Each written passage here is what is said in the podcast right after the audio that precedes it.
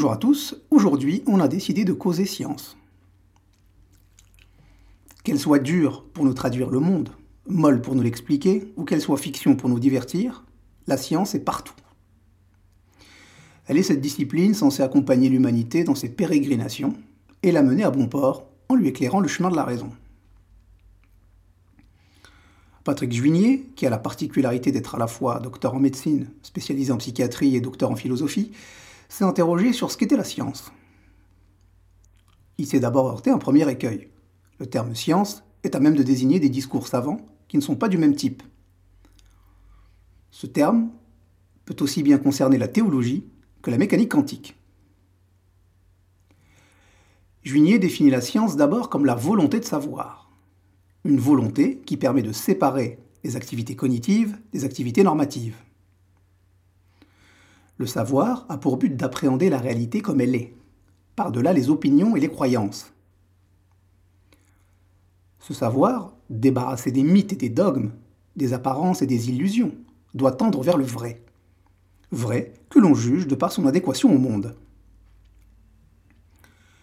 Dans son développement, il relève quelque chose de très intéressant.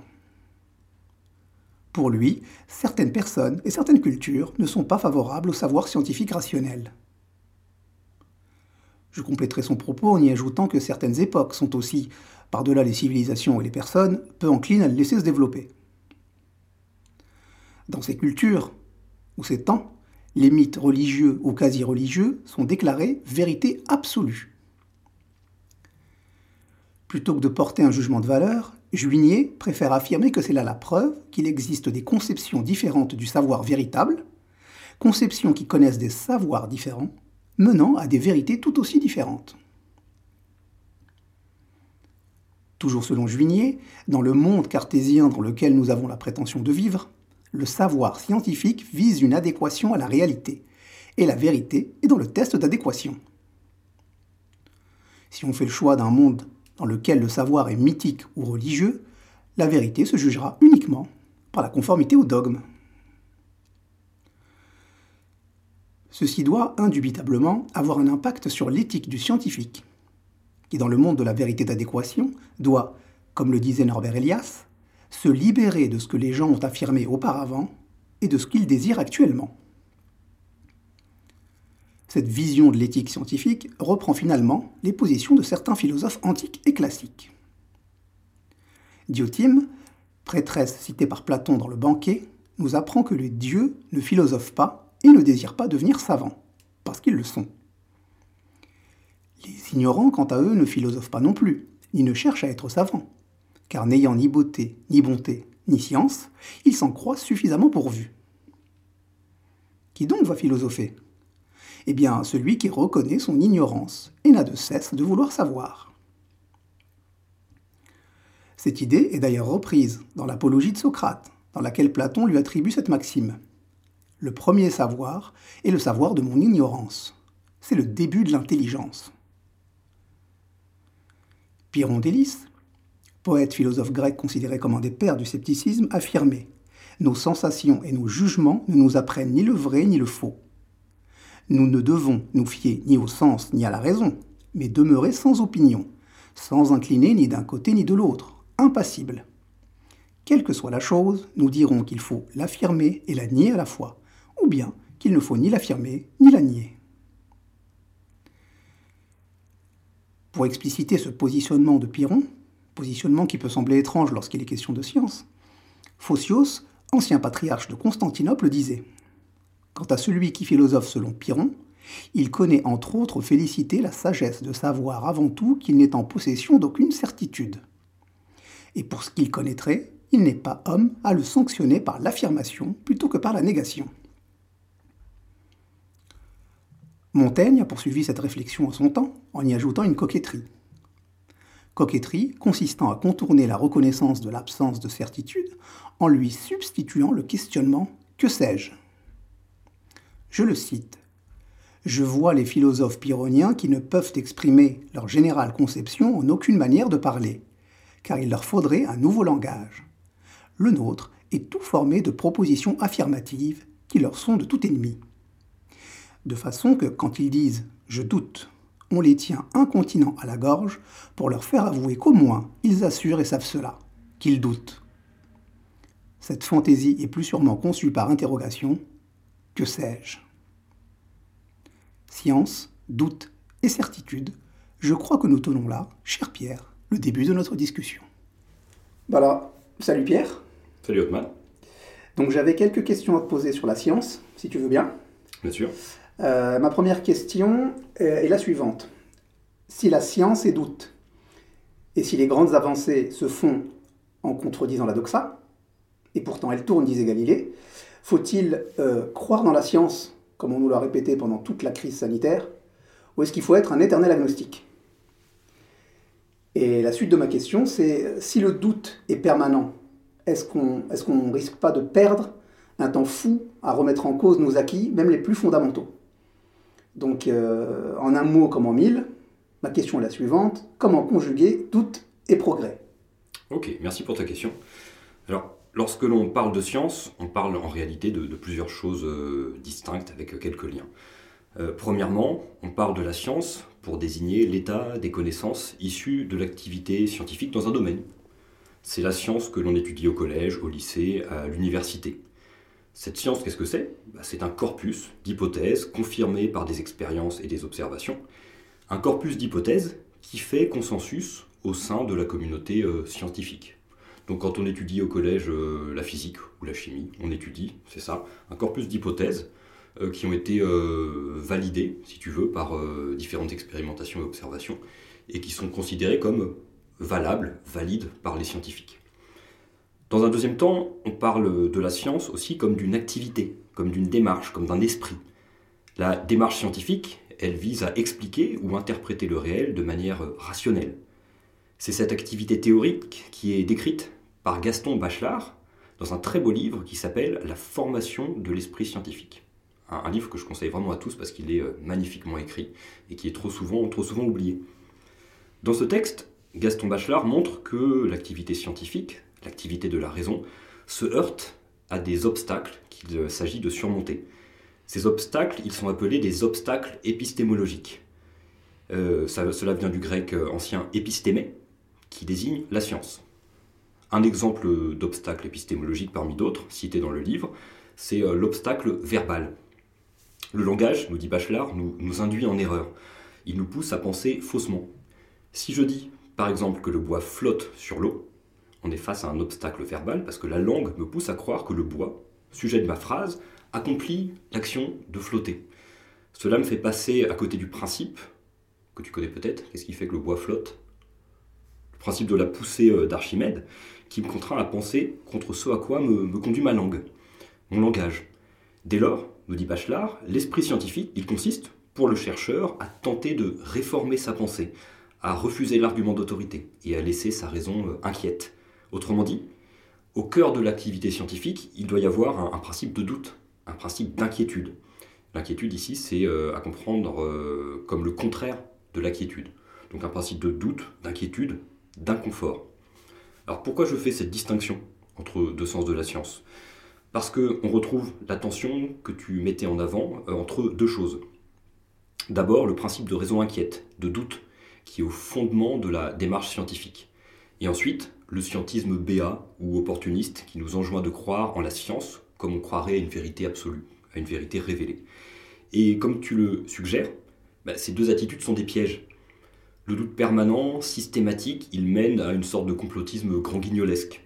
Le scientisme, au contraire, c'est-à-dire euh, la, vénération de la science, la fétichisation de la science, ça conduit à une forme de conformisme religieux, qui est contraire à l'esprit euh, scientifique Eh bien, la solution, elle réside à mon sens dans une forme de, dialectique. L'activité scientifique, elle a besoin d'un paradigme pour s'exercer. Qu'est-ce que c'est un paradigme? C'est euh, la, science dans son premier sens. C'est un corpus théorique qui fait consensus à une époque donnée. Les physiciens, par exemple, travaillent à l'intérieur d'un paradigme. Les biologistes travaillent aussi à l'intérieur d'un paradigme. Euh, il y a certaines disciplines qui en ont plusieurs concurrents, comme la sociologie, comme beaucoup de sciences humaines et sociales.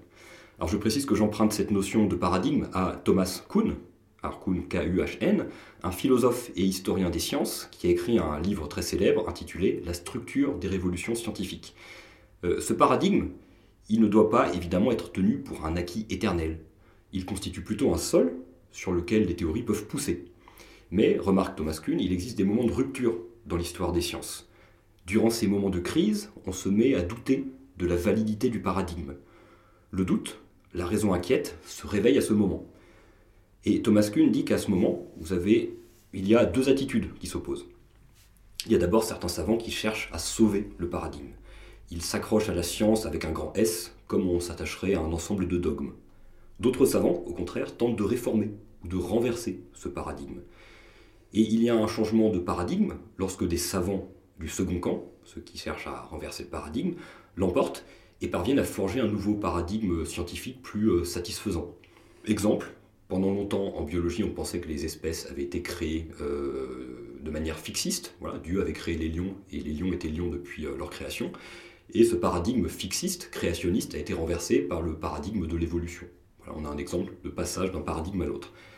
Et on voit ici la dialectique à l'œuvre dans le champ de la science. La science, au sens du corpus théorique, c'est un cadre nécessaire pour que s'épanouisse l'activité scientifique, jusqu'au moment où ce cadre se révèle insatisfaisant, jusqu'au moment où il est remis en question par le doute scientifique, et euh, jusqu'au moment où il est dépassé au profit d'un nouveau cadre. Ok, c'est très clair, merci. Euh, j'ai euh, une, autre question, et une question qui sera relative aux chiffres, à la perception des chiffres. Alors, dans les, sciences dites dures, et, aujourd'hui, même dans les, sciences humaines et sociales, euh, les controverses se font souvent en se jetant au visage des pourcentages, euh, des chiffres, et on nous répète inlassablement que ceci ne mente, ne mente pas. Je, pense aussi à une campagne d'incitation à la vaccination du ministère de la Santé qui avait pour slogan, il me semble, on peut discuter de tout, mais pas des chiffres. Je me souviens pourtant que l'économiste Alfred Sauvy euh, nous avait euh, prévenu que les chiffres sont des êtres fragiles qui, à force d'être torturés, finissent par avouer tout ce qu'on veut leur faire dire. Donc ma question est la suivante. Lorsqu'on a la prétention de faire de la science, peut-on et doit-on discuter les chiffres? Ok. Alors là encore, je pense qu'une distinction s'impose entre deux usages différents des chiffres. Premièrement, il y a ce qu'on pourrait appeler la rhétorique du chiffre qui peut être utilisé par des scientifiques et aussi, et encore plus souvent, par des non-scientifiques. Le chiffre, il peut être utilisé comme un gage d'objectivité, un gage de sérieux. Associé aux mathématiques, par le grand public, le chiffre impressionne, il intimide. On veut bien vous croire, semble dire l'auditoire à un individu qui semble manier les chiffres avec aisance. Alors ça peut être dans le domaine des sciences dures, dans le domaine des sciences sociales, dans le domaine de l'économie. Cette rhétorique du chiffre autorise évidemment toutes les manipulations, même les plus grossières. En ce sens, il est plus qu'urgent de discuter des chiffres face à ceux qui euh, vous les présentent comme des preuves irréfutables de la véracité de, leurs propos. Et euh, il y aurait toute, une, formation à faire dans les sociétés contemporaines d'ailleurs euh, face à ce qu'on appelle l'innumérisme, c'est-à-dire la, difficulté à appréhender les chiffres, appréhender les, pourcentages. Quand on entend, je ne sais pas, que tel médicament augmente le risque, je sais pas, d'accident cardiovasculaire par deux, voilà, très souvent, euh, les, individus peuvent s'affoler, parfois à raison, parfois à tort. Toute la question est de savoir comment interpréter ces chiffres, à partir de quelle base, etc. Donc ça permettrait de paniquer quand il faut, et au contraire d'éviter les fausses paniques euh, à certains, à certains moments. On se souvient du efficace à 95% et à 90% qui n'était jamais rapporté à, ce à quoi ça correspondait, qui était juste un chiffre qui était censé, euh, bah, comme tu disais, bah, encourager les gens voilà, à aller vers, comme tu disais, vers le... Alors ça qui était simplement un argument d'autorité, un pourcentage élevé qui était un argument d'autorité. On, on, brandit le fétiche qui fait autorité, qui est le chiffre. Euh, on a tous été traumatisés, enfin on a pour beaucoup été traumatisés par des cours de mathématiques qu'on a associés à l'intelligence, à la raison, à l'objectivité froide. Et brandir un chiffre dans un discours, euh, un discours politique par exemple, c'est quelque chose qui est censé euh, siffler la, fin de la récré. Il y a un peu de ça, effectivement. Et deuxièmement, il y a un autre usage du chiffre, des mathématiques, c'est une caractéristique de la science moderne que l'on appelle la mathématisation, c'est-à-dire l'utilisation des mathématiques pour mettre en relation des phénomènes qui sont mesurables, qui sont quantifiables. Euh, pensez aux relations mathématiques que vous avez apprises plus jeune en cours de physique, ou aux formules que vous vous êtes retrouvé à apprendre en cours euh, d'économie. Pensons par exemple à la célèbre formule d'Einstein que tout le monde connaît, E égale mc au carré. Euh, quand on pense à la science, quand on nous demande d'écrire quelque chose qui semble mathématique, assez spontanément, on écrira, ça. Euh, comme le dit Galilée, qui est un peu l'architecte de cette mathématisation au départ, le réel est écrit en langue mathématique. Les sciences exactes, comme la physique, souvent singées par les sciences humaines et sociales, utilisent en effet les mathématiques comme un outil de formalisation du réel. Ici, ces mathématiques ne sont pas toutefois mobilisées pour leur vérité intrinsèque. Elles me semblent plutôt l'être pour leur utilité, leur capacité à permettre une formalisation du réel, une mise en équation du réel. Donc pour résumer, méfions-nous de la rhétorique du chiffre sans jeter le bébé avec l'eau du bain. La science, elle porte sur des objets mesurables, quantifiables, et les chiffres, euh, voilà, la numération, propose une objectivation des phénomènes, qui peut évidemment être l'objet de controverses au sein des sciences elles-mêmes. Donc il ne faut pas les rejeter comme les, font, le font parfois les adeptes du, gros bon du gros bon sens, pardon, certains défenseurs notamment de ce qu'ils appellent la sociologie euh, qualitative, mais il ne faut, pas non plus les, fétichiser, ces chiffres. Ok. Euh, pour en revenir à, quelque chose dont, que tu as évoqué tout à l'heure, euh, à ton avis, pourquoi et à quel moment la science a, basculé pour, pour devenir, devenir un synonyme de vérité alors que, tu l'as très bien dit tout à l'heure, elle ne peut qu'humblement refléter l'état des connaissances à l'instant T? Comme on est passé d'un paradigme à l'autre. Ouais. Alors j'aurais du mal à te répondre dans la mesure où je suis un, très mauvais historien, notamment des sciences, mais j'aurais tendance à penser que c'est justement cette méconnaissance de l'histoire des sciences et de l'activité elle-même, de la science faisant, qui est à, l'origine euh, de cette croyance. Euh, je peux prendre un parallèle. Celui qui a travaillé dans la cuisine d'un restaurant se méfie parfois par expérience de ce qu'on lui sert dans son assiette lorsqu'il est client au restaurant. On, entend souvent cet argument à propos des gens qui ont travaillé au McDonald's, qui disent euh, J'irai plus jamais manger là-bas après ce que j'ai vu. Euh, je pense que les scientifiques sérieux savent aussi, c'est un parallèle, tout ce que leur démarche a parfois d'incertain, de, provisoire, d'un peu, d'un peu bricolé. Ils ont donc, je pense, de leur activité une vision probablement plus modeste, plus humaine que ceux qui font de la science une source absolument fiable de vérité, sans faille, sans erreur. Euh, ces gens-là, ces derniers, ne font peut-être qu'exprimer une forme de besoin de croire, ce dernier n'étant d'ailleurs qu'une forme d'insécurité euh, psychologique. Ce ne sont que des, hypothèses. D'accord. Et, est-ce que c'est pour, euh, pour, pour fendre le doute, euh, notamment dans le, domaine qui est, très sensible, qui est celui de la santé, que la méthode a pris le pouvoir avec le, fameux randomisé en double aveugle, qui a, justement complètement terrassé et relégué au rang de pratique quasi médiévale l'étude observationnelle? Alors ça, c'est un, sujet vraiment central dans, la philosophie des sciences, la, question de, la méthode. Euh, là encore, je pense que la méthode, c'est un outil qui permet d'aller vers la neutralité, vers l'objectivation des phénomènes que l'on étudie, mais il ne faut pas non plus la prendre, encore une fois, pour un fétiche, un peu comme pour les chiffres. Comme l'a montré le philosophe Paul Feyerabend dans un texte intitulé Contre la méthode, la science, c'est une activité humaine, avec tout ce que cela implique de création, d'improvisation, d'aléatoire, de, bricolage. Paul Feyerabend est ainsi à, l'origine d'un courant en épistémologie, c'est-à-dire en philosophie des sciences, qu'il a appelé l'anarchisme épistémologique, avec cette idée qu'il ne fallait pas avoir des, fétiches, des autorités qui seraient euh, par définition incontestables. Donc là, je pense, encore une fois, il faut tenir fermement les deux bouts du problème. Alors certains scientifiques peu scrupuleux ou rongés par l'ego contestent parfois les euh, méthodologies mises en place lorsque leurs articles ou leurs découvertes se trouvent contestés. La méthode, pour eux, serait un carcan qui empêcherait leur génie de, s'épanouir. Et il me semble absurde de tenir une telle position, en tout cas une telle position de, principe. D'un autre côté, oublier que la méthode n'est qu'un garde-fou, un processus qui permet d'éviter les biais, la subjectivité, et penser que seule la méthode permet d'accéder au vrai me paraît aussi euh, caricatural. C'est ce que montre Paul Feyerabend. Le titre de son ouvrage Contre la méthode est provocateur. Évidemment, il ne rejette pas la méthode en bloc, mais il montre bien sa, vertu avant tout heuristique, c'est-à-dire sa vertu consistant à nous permettre de faire des découvertes et d'éviter parfois, parfois certains biais. Donc là encore, la, vérité au milieu, dans la nuance. Et j'admets qu'il est difficile de s'en contenter. Alors concernant ce que tu dis sur l'étude observationnelle, là encore, je pense qu'on peut faire des, distinctions, parce que c'est une question qui est vraiment euh, très riche.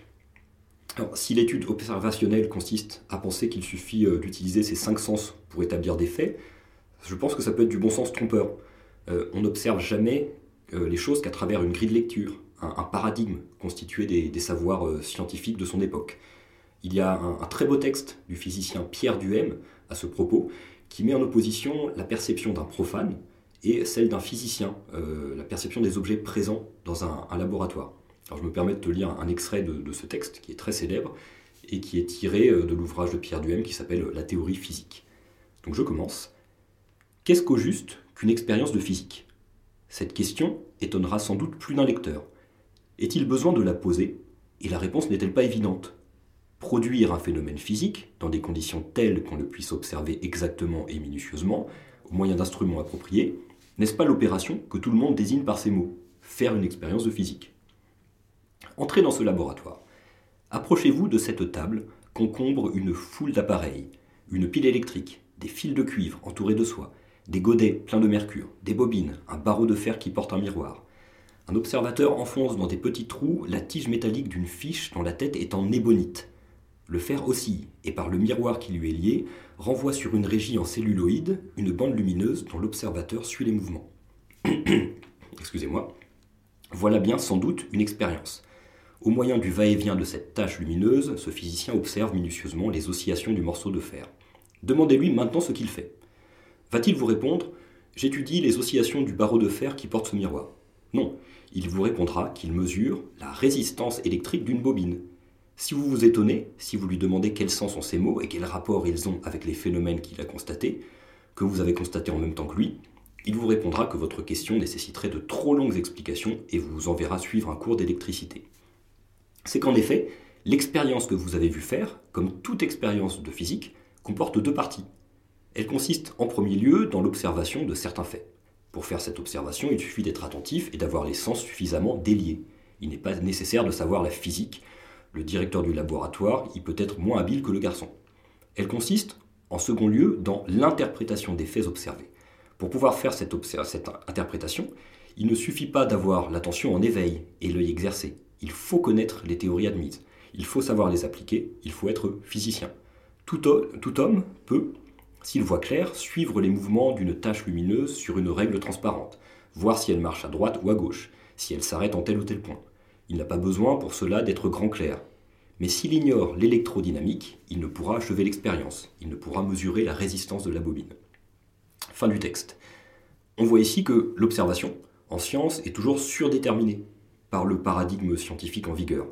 Cela peut être nécessaire, comme le montre Pierre Duhem, pour mener une expérience en physique. Toutefois, cette observation colorée, structurée par le paradigme en vigueur, peut aussi être trompeur. Elle peut aussi nous induire en erreur.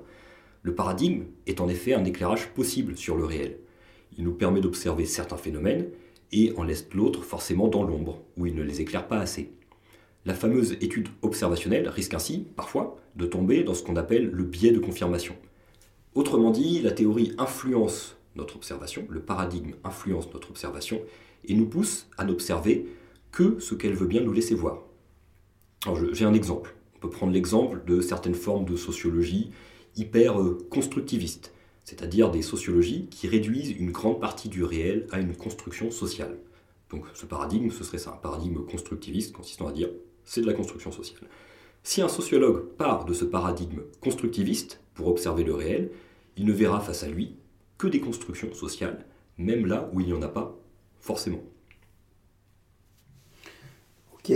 Euh, à ton sens, euh, que signifie, que va induire la notion de consensus scientifique, que tu as un peu évoqué tout à l'heure euh, En quoi est-ce à la fois une notion nécessaire, mais potentiellement piégeuse?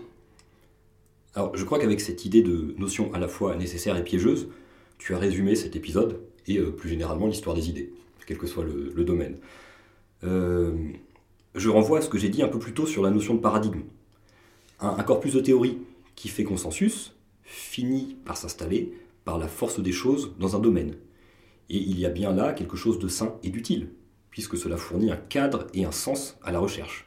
C'est euh, la phase euh, de, science normale, pour reprendre une, une, expression de Thomas Kuhn.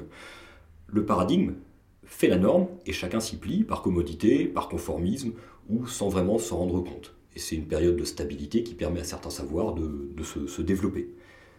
Le problème du consensus, du paradigme dominant, de la science normale, c'est lorsque ce paradigme commence à se fissurer et qu'on se rend compte qu'il va falloir en construire un autre. Euh, Thomas Kuhn appelle cela la science en crise, la phase de la science en crise. À ce moment, l'esprit de consensus, il peut être toxique pour la science, lorsque les défenseurs de ce consensus tentent de le sauver à, tout prix, au lieu d'accepter l'inconfort du doute et euh, de l'incertitude, l'inconfort de la, raison inquiète, pour reprendre l'expression de, de Bachelard que j'avais citée tout à l'heure. Et de manière très sociologique, on peut comprendre la réaction des personnes qui cherchent à sauver euh, le consensus ou euh, le, paradigme. Si vous, avez consacré votre carrière à établir un consensus ou à le maintenir, et que vous vous rendez compte à 5 ans de la retraite que votre œuvre est en train de s'écrouler, comment, réagirez-vous? Bachelard a une belle phrase de nouveau à ce propos. Il affirme en substance qu'un grand savant est utile à la science pendant la première partie de sa carrière et qu'il est nuisible durant la, seconde moitié. Voilà, donc on, voit bien cette idée euh, d'un consensus qui est important, qui est à développer pour euh, fournir un, environnement de, travail d'une certaine façon. Et on voit aussi le danger du consensus lorsqu'il empêche la science de, se développer, lorsqu'il empêche certaines nouvelles hypothèses euh, d'émerger. On pourrait presque faire d'ailleurs la comparaison avec la situation de monopole en économie. Il y a souvent des, grandes entreprises qui au départ sont dans une optique de corsaire, conquiert des marchés de manière euh, belle et, innovante. Ensuite, il y a une situation de monopole qui s'installe. Et euh, le propre d'une entreprise en situation de monopole, c'est de faire quoi? C'est d'essayer d'écraser la concurrence ou d'empêcher la concurrence d'émerger. Et euh, souvent, ce monopole finit lui-même par être renversé par une entreprise innovante qui va finir elle-même par occuper une situation de monopole. Ça correspond plus ou moins à, l'évolution des sciences, l'évolution dialectique des sciences telle que décrite par, par Thomas Kuhn. Ok. Euh, j'ai une dernière question pour toi. Euh, à ton avis, euh, le rôle de l'État en, matière de science, ça doit être de, se, de, descendre dans l'arène et, de se mêler au fond de la science, ou simplement se, contenter d'organiser un cadre sain et apaisé de débat entre les scientifiques? Alors là, je pense qu'il y, a sûrement moins besoin de, nuances que pour les, réponses précédentes. Mm.